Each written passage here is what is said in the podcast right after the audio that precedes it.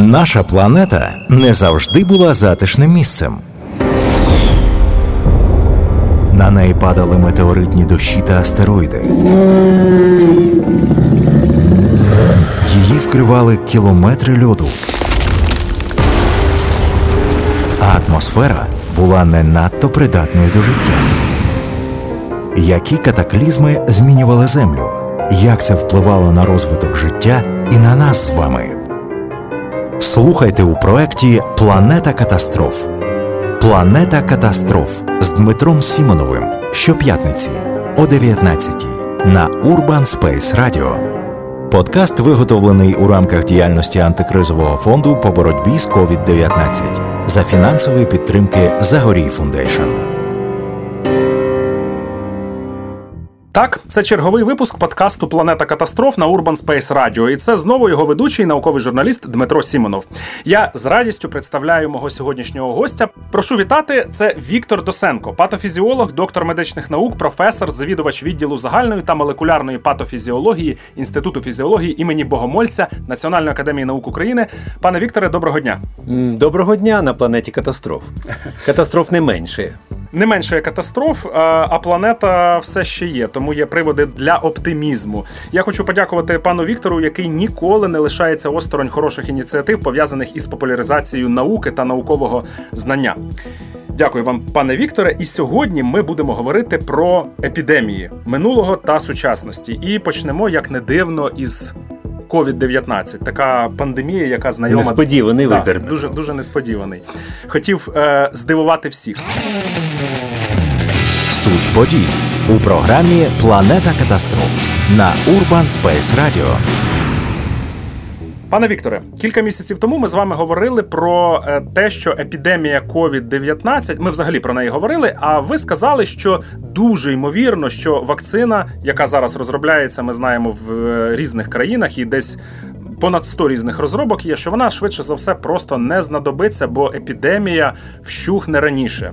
Завдяки різним епідеміологічним заходам, завдяки самоізоляції, маскам і цілому комплексу дій, не пов'язаними з вакцинацією. Сьогодні, кілька місяців по тому, мені особисто так не здається, що епідемія вщухає ще надто рано, чи швидше за все ваш прогноз був хибним. Мені прикро визнавати, і я все ж таки хочу сподіватися, що я в цьому аспекті не помиляюся. Але більшість вчених, е, аналізуючи цю ситуацію чи математично відтворюючи поширення вірусу, цю всю пандемію, е, приходять до висновку, що без вакцини людству не впоратися з цим е, вірусом, і він на роки, якщо все піде от таким природним шляхом. Тобто дійсно менше хворих не стає, і колосальна кількість і е, загиблих людей від цього, і е, невтішні економічні прогнози. Тобто нам скоріше за всього доведеться жити з цим е, вірусом і зменшувати ймовірність саме кількості жертв цього вірусу можна буде лише за рахунок ефективної вакцини. Але все ще час піде, вакцину почали випробувати, вже які якусь логістику розробляють, як і коли вона потрапить в Україну, в тому числі як не. Е, не дуже розвинену країну, яка сама собі вакцину точно не зробить.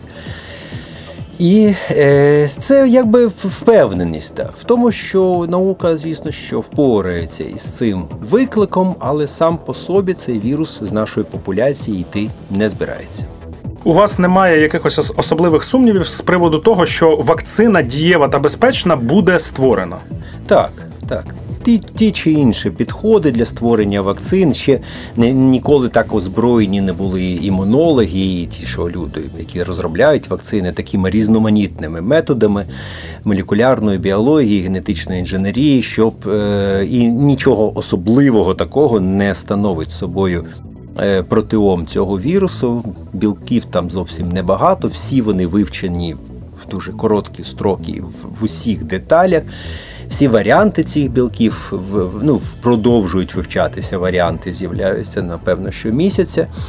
І це все дає таку ну, впевненість в тому, що вакцина буде. Ну а наскільки тривалою буде тривалим буде її ефект, от тут е, розходяться прогнози. Невідомо. Ми навіть не знаємо наскільки тривалим є ефект е, якби реальної реального формування імунітету за рахунок того, що людина інфікується і переносить це інфекційне захворювання. З багатьох же країн це вже не поодинокі випадки, тобто підтверджується повторне зараження. Значить, е, щонайменше у деяких людей імунітет нестійкий. Забуває імунна система або змінюється вірус, але в будь-якому разі факти повторного зараження ідентифіковані в багатьох країнах і в Україні в тому числі. Якщо вже ми говорили, почали говорити про е, вакцини, тут виникає таке, ну можливо, наївне питання, але воно теж потребує своєї відповіді. В Україні принаймні є спроби створити е, препарати, які би допомагали хворим на коронавірусну інфекцію COVID-19. Як щодо вакцин, От є люди, які цікавляться, а чому в Україні не створюють а, е, свою вакцину? Адже я знаю, що в Харкові є спеціалізований інститут, який над вакцинами працював. Ну, принаймні, це було в радянські часи, і навіть в дорадянські часи. Цей інститут досі є. Чому а, на його базі, наскільки мені відомо, не створюється вакцина? Чому не намагаються створити вакцини на базі якоїсь іншої наукової установи України? Надзвичайно вартісний цей процес, і стартувати з нуля в сучасному світі в такому амбітному проєкті, як створення вакцини до до будь-якого збудника, до будь-як проти будь-якого збудника, е, це виглядає нереалістичним. Це марно витрачені гроші, скоріше за все. Тобто, це точно не окупний процес. Тобто, потрібно було це підтримувати роками, а воно не підтримувалося. Держава випустила контроль, а сусідня держава зробила все можливе, щоб це підприємство перестало існувати, ефективно функціонувати щонайменше. В результаті кадровий потенціал передусім роз'їхався, зник, е, вичерпався, помер. Нових не з'явилося, і в результаті ми е, реально не маємо можливості для випуску, для розробки і випуску своїх вакцин. Це потрібно спокійно визнати і дуже добре порахувати кошти і можливості, чи потрібно нам дійсно втручатися в цю е, гонку озброєнь в даному випадку наукових. І чи будуть конкурентними в результаті на ринку можливі українські вакцини? Тому що ті країни, які вклалися в це, вже вклали мільярди і вже отримують величезні прибутки, завжди дадуть меншу ціну за не менш якісний е, продукт. Тому я це розглядаю дуже скептично. І потребу, і необхідність розробки своїх е, препаратів. Ну а піднімати імунологію, піднімати українську епідеміологію навчати фахівців з інфекційних хвороб, обмінюватися е, цими всіми даними з міжнародним е, співтовариством. Оце нагальна задача. Це нам потрібно і фактично ну, з такого ну, майже з нуля. Дуже мало кого, кого ви, ви чи я можу назвати як дійсно відомих в світі. Е, українських от таких фахівців, дотичних до інфекційних хвороб. В них немає публікацій, як правило, і ну і відповідно і немає новизни. Тобто тут нам потрібний обмін. Я б от в це вкладався і відновлював ці школи. Е, з інфекційних хвороб, з control, як це зараз називається, з епідеміології особливо. Е, тому що це не остання пандемія, це зрозуміло, будуть ще і ще виклики, людство змінюватися не збирається, тому це можна розглядати цю COVID-19, цю пандемію, як таким е, ну, такою навчальною тривогою. Причини у програмі Планета катастроф на Urban Space Radio. Пане Вікторе, а давайте поговоримо про те, звідки взагалі беруться нові вірусні хвороби, а інфекційні хвороби, не лише вірусні. Ну ось е, жили люди без цього конкретного коронавірусу, не знали, що це таке, потім він з'явився. Ну, природно, що почали говорити, чи то він утік з якоїсь китайської лабораторії, яка чи то китайська, чи то американська. Е, хтось почав казати, що у всьому винні кажани, аж до того, що кажанів треба винищити. Ну, звісно, як же так? Вони ж нам не потрібні, навіть не співають так, як птахи, а жодної користі від них немає. Хтось каже, що це панголіни. Чи є сьогодні впевненість якась щодо походження а, SARS-CoV-2, оцього вірусу, який викликає поточну пандемію? Звідки він взявся?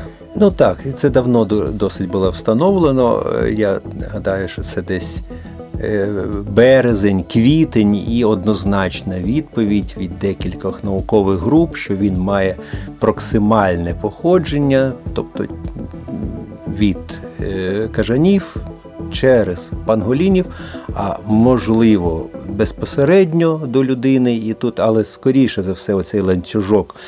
Е, кажани пангаліни і ще там представник е, котячих, е, які мешкають в Азії, могли бути переносчиком і відповідні віруси в них встановлені. Нічого дивного тут немає.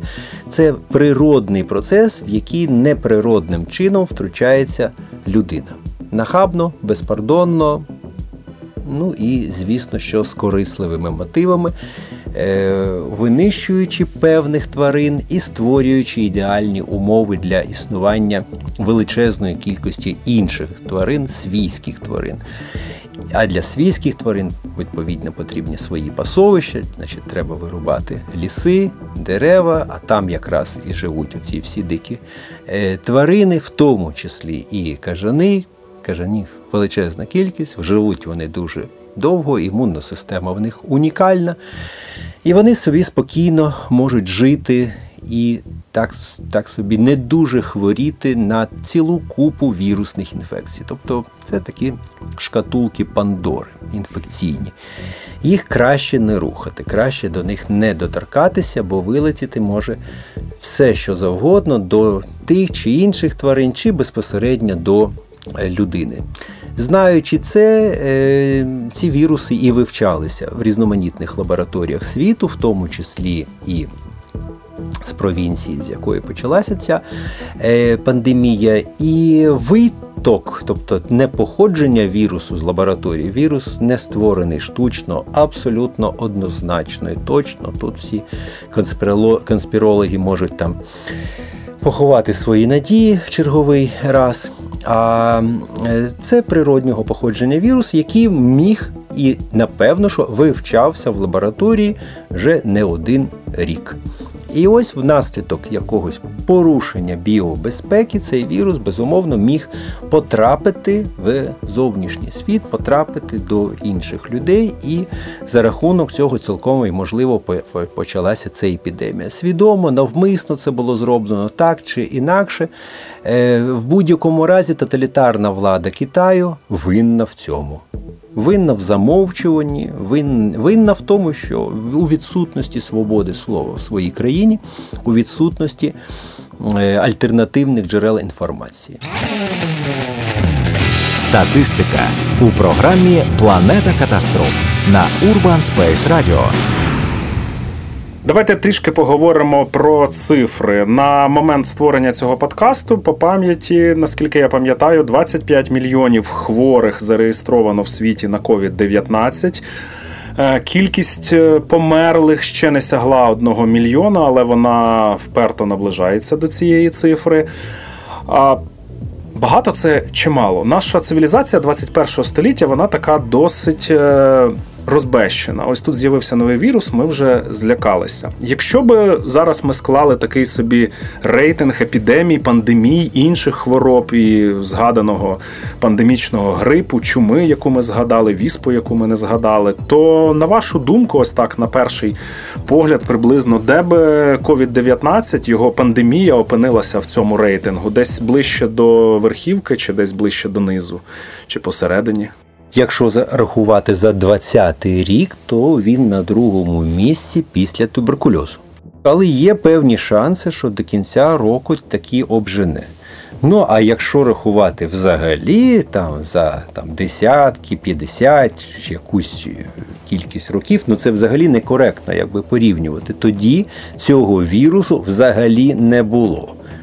Ну а та ж сама там малярійний плазмодій вже робив свою справу і повбивав таку кількість людей за е, всю історію людства.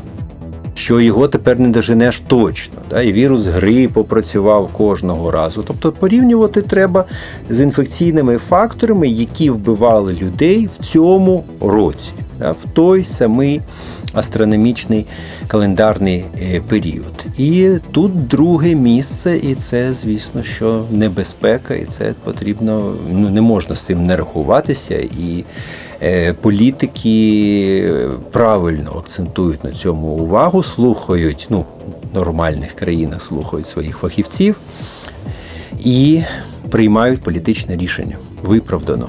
Ми точно не знаємо, як потрібно чинити. Можна думати, що ми помиляємося, але найбільшою помилкою є не діяти ні, ніяк, не реагувати на це, не впливати, не, не намагатися якимось чином створити перепони для поширення цього вірусу. Наскільки будуть вже ці адекватними методами, ефективними, ми, ніхто в цьому ніхто не знає. Це новий вірус, який диктує нові правила гри.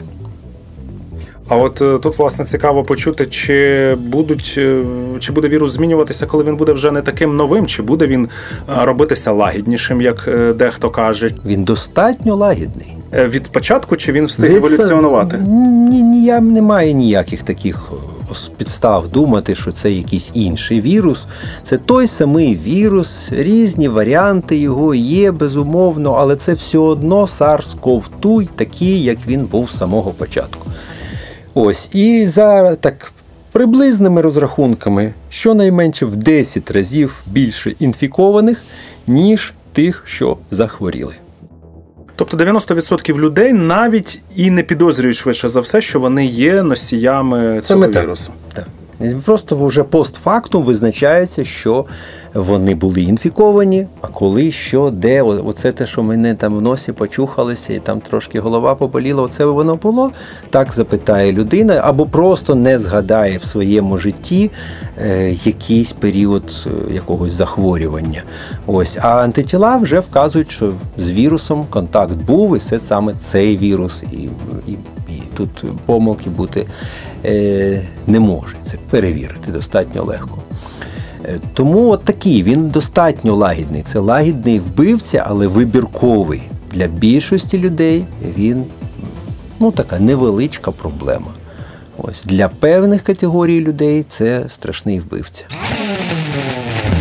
Територія України у програмі Планета катастроф на Urban Space Radio. Що робиться зараз в науковому плані в Україні для того, щоб можна було так чи інакше протидіяти коронавірусній цій інфекції? Про вакцини ми з вами вже з'ясували. Я знаю, що ви є одним із тих науковців, дослідників, які працюють над е, певними препаратами, які можуть виявитися корисними. Розкажіть, будь ласка, трішки більше про це. Які успіхи? Я знаю, що клінічні випробування збиралися проводити. То нам одразу стало зрозуміло, що е, не варто шукати методи профілактики в Україні. Розробка вакцин це просто не не, не для нашої. Ну і тим більше хочеться допомогти все ж таки більшості людей. А е, більшість людей, якщо не будуть вакциновані, та, значна частина з них потрапить такі з важкими варіантами. До речі, більшість людей ну, спокійно перенесе. Так. І лікувати оцей легкий і середній, ну, скоріше не потрібно. Тут немає. Тобто це така симптоматична терапія, не специфічна. І всі лікарі так світу спокійно на це дивляться. Тобто людина одужує, імунітет справляється. А ось тих, що потрібно лікувати, це важкий перебіг із розвитком гострого респіраторного дистрес-синдрому. От такі там чотири літери АРЦ. І це дуже грізний синдром, який, власне, і забирає життя. І ми досить швидко зрозуміли, що це і виходить за е, за рамки проблеми саме SARS-CoV-2, тому що будь-яка вірусна інфекція, і не тільки вірусна, бактеріальна, яке вражує великі масиви легень, знов таки запускає оцей неспецифічний синдром, гострий респіраторний дистрес-синдром. І як його лікувати, шукає в ці методи весь світ.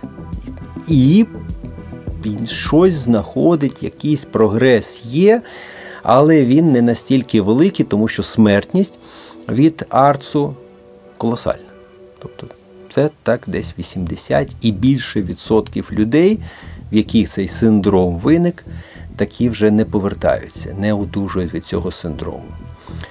І і от саме з таким важким випадком ми вирішили боротися, розробили модель за літературними даними, додали туди свої е, знахідки і разом з Борисом Донським, е, видатним таким українським імунологом, додали в цю модель особливості, які дозволяють визначити саме вірусний компонент. Хоча вірусів, власне, в цій моделі ніякої немає. І модель у щурів.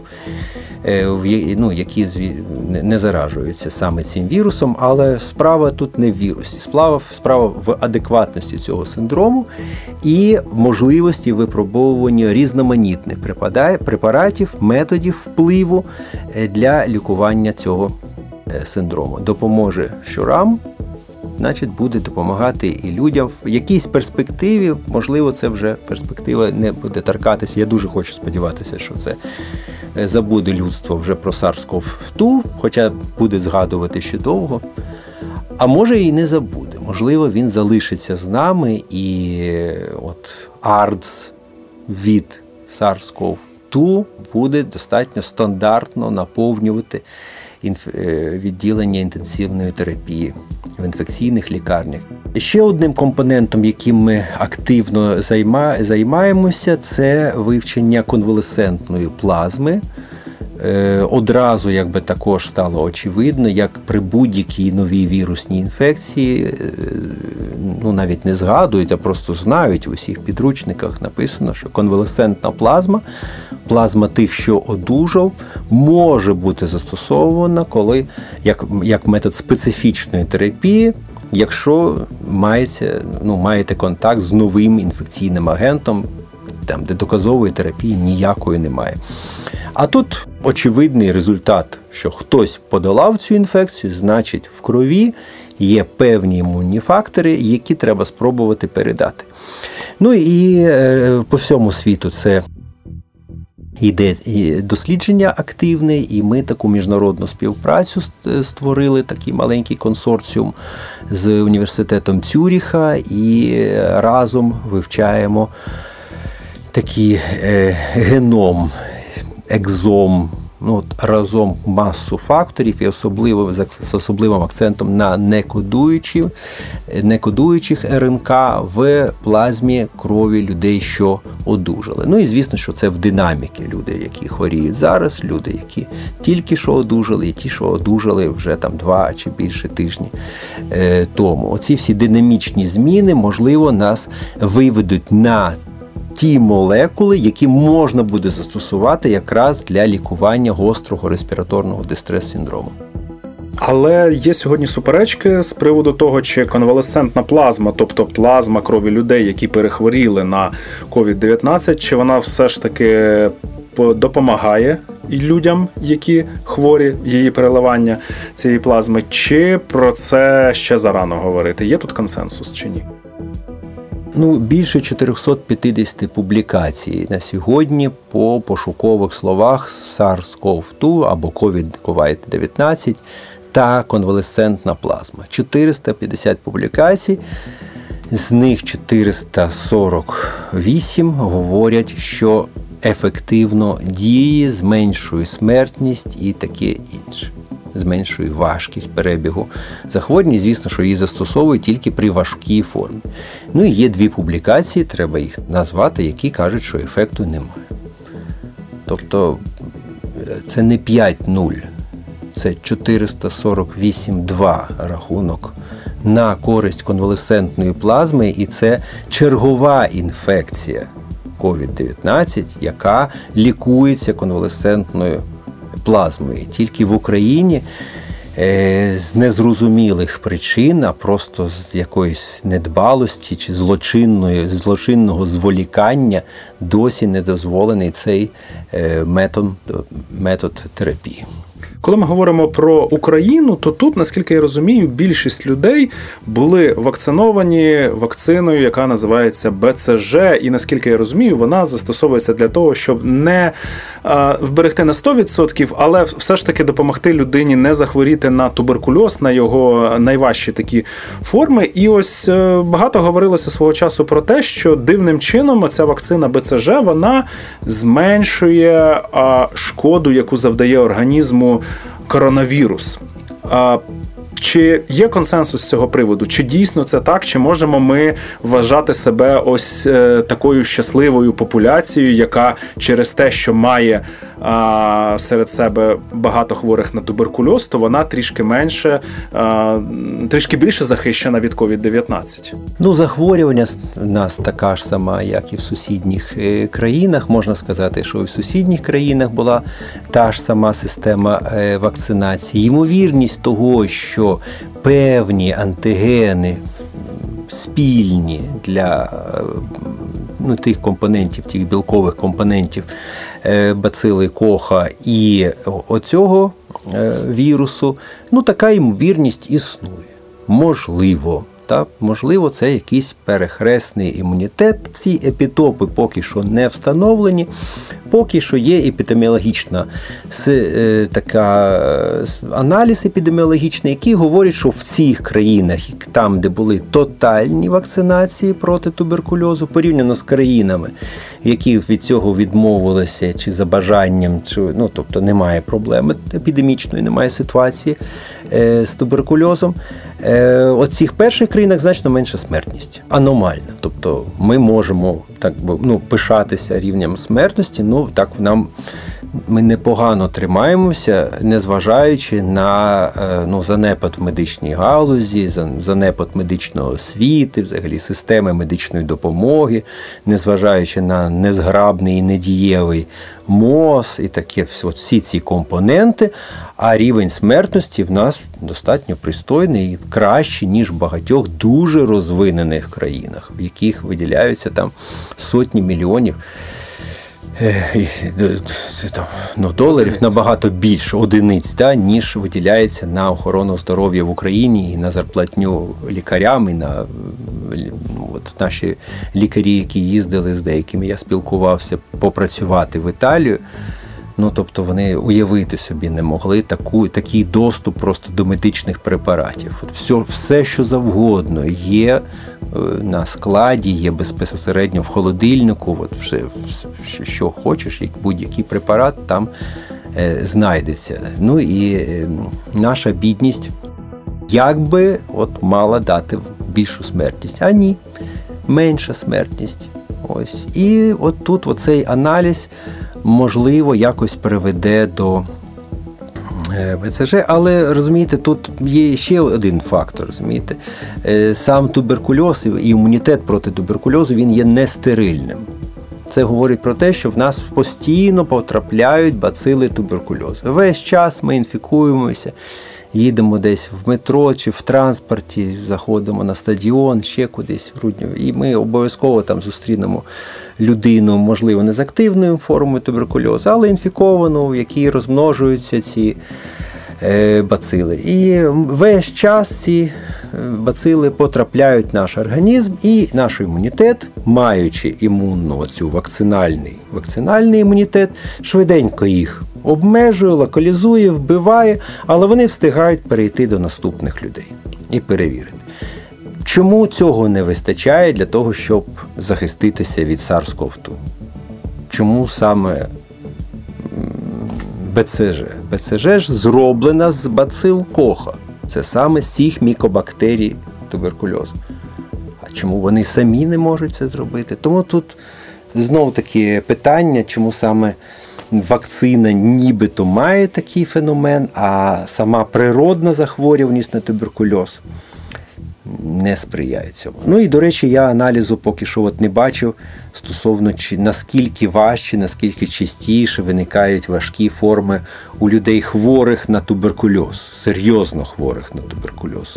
От, по-моєму, так, не знаходив от такого аналізу, а він би був цікавий і давав би, напевно, найбільш чітку відповідь, якщо у людини вже є активний туберкульоз легень, чи може там виникнути пневмонія вірусна. Резюмуємо, що питання щодо БЦЖ та його впливу на COVID-19, на перебіг цієї хвороби, залишається поки відкритим. Наслідки у програмі Планета катастроф на Urban Space Radio. Отже, в нашому останньому розділі нашого подкасту ми традиційно говоримо про те, а які ж наслідки має та чи інша катастрофа, ті чи інші біди, з якими стикається наша планета. Ми знаємо, якими можуть бути наслідки тієї ж чуми. Ми в окремому нашому подкасті із е, археологинею Олександрою Козак ми говорили про те, якими ж були наслідки чуми, і вони, до речі, були навіть не тільки для політики, не тільки для економіки відчутними, а навіть і для е, культури.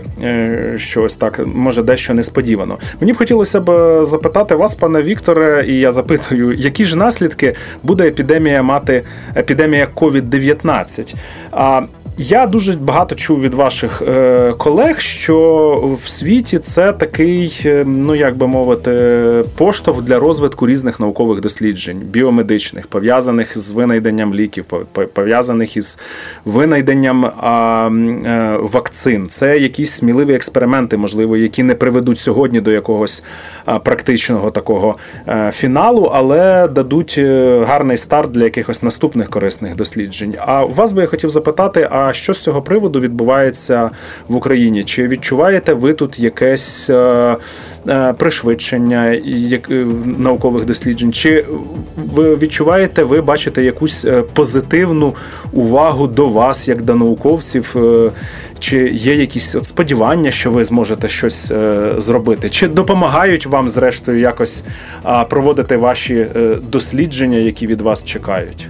Ну, хочеться дивитися з оптимізмом, і е, єдиний, на жаль, е, приклад в мене це те, що незважаючи на секвестр і, і от перетасування бюджету, коли почалася ця епідемія, гроші передбачені на національний фонд досліджень були скорочені, але не не так не радикально. Тобто 300 мільйонів гривень держава залишила для проведення першого в історії України незалежного з темним чорним рецензуванням з міжнародними експертами на нових засадах, міжнародних таких засадах е, конкурсу грантової підтримки науки в Україні. Це дуже позитивний меседж і 100 мільйонів цього фонду е, буде е, інвестовано в дослідження, пов'язані з біобезпекою країни і саме з боротьбою проти COVID-19. Е, тобто в цьому плані якби держава. Розуміє, ці гроші виділені, ніхто в це не втручається. Конкурс проводять вчені для інших вчених. Я теж певним чином залучений до цього процесу як член наукової ради Національного фонду досліджень. І ну, це гарна новина. Це плюс. Все інше мене більше непокоїть. Тобто, на жаль, е- увагу журналістів привертають е, ну, Вишки мобільних мобільного зв'язку. Увагу журналістів, все ж таки, я от хотів би тут все ж таки позитив знайти. Увагу журналістів вже почали все більше привертати увагу експерти. Вони їх таки знаходять. Вони значно краще розбираються, вивчили масу нових слів і вже якби мають певний імунітет проти таких зашкварених, вочевидь, е, темних особистостей, які видавали себе за експерти багато-багато років. Тобто, це вже певне таке розуміння є.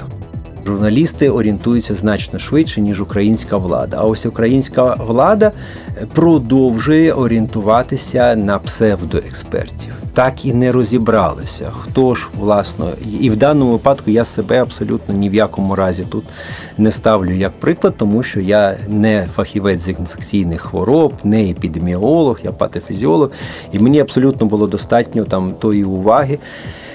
І Якщо це торкалося моєї якоїсь експертизи от, стосовно гострореспіраторного дистрес-синдрому, конвалесцентної плазми, не більше. Але е, і справжніх фахівців такі, от, як правило, не бачать, з ними не радяться. Тобто МОЗ орієнтується на ну, вочевидь, не прогресивних людей, з якими нема про що говорити, крім спільних бізнес-інтересів. Можливо, вони їх і вирішують.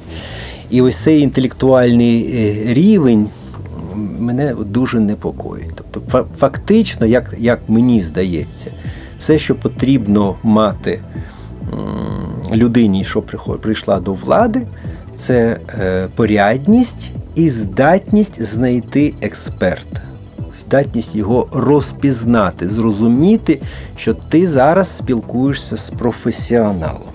Не дати себе обдурити, навіть якщо це ну, інша зовсім галузь. І ось в цьому аспекті, е, по-моєму, не справлявся жоден президент України. І тих, тих людей, які вони ставили на якісь відповідальні посади, вони не вони були плюс-мінус, хтось порядний, хтось більш порядний, хтось хотів бути порядним. Але так, щоб чітко зорієнтуватися, зрозуміти, що ось оце експерт, його думка чогось вартує. Тут треба дослухатися, тому що це. А це просто щось говорить.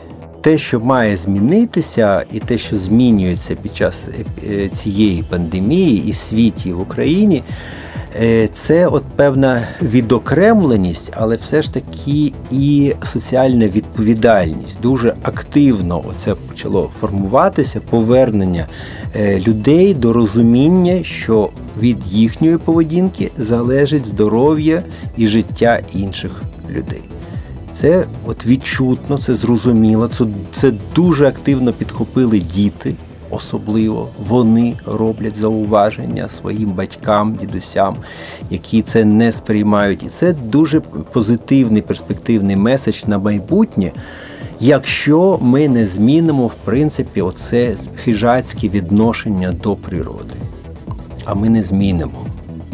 Я я б дуже хотів, але скоріше все, за все це це не відбудеться. І філософія мінімалізму ніяк ну, от поки що не не домінує зовсім порівняно з філософією консюмеризму. Це спожити якомога більше за своє життя.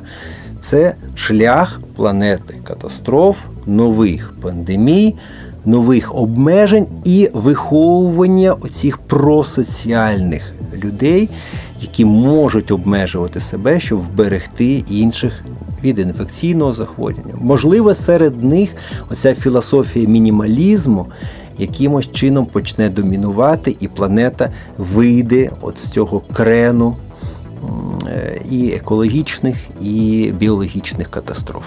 Я хочу завершувати, дякувати всім на цій суміші негативу з позитивом, адже позитив теж є, як ви сказали. Дякую всім, хто був сьогодні з нами. І нагадаю, що в гостях у планети катастроф був патофізіолог Віктор Досенко, доктор медичних наук і професор. Пане Вікторе, дякую вам. І бажаю всім міцного здоров'я. Вів випуск я, науковий журналіст Дмитро Сімонов. Ще обов'язково почуємося. Наша планета не завжди була затишним місцем. На неї падали метеоритні дощі та астероїди. Її вкривали кілометри льоду. А атмосфера була не надто придатною до життя. Які катаклізми змінювали Землю? Як це впливало на розвиток життя і на нас з вами?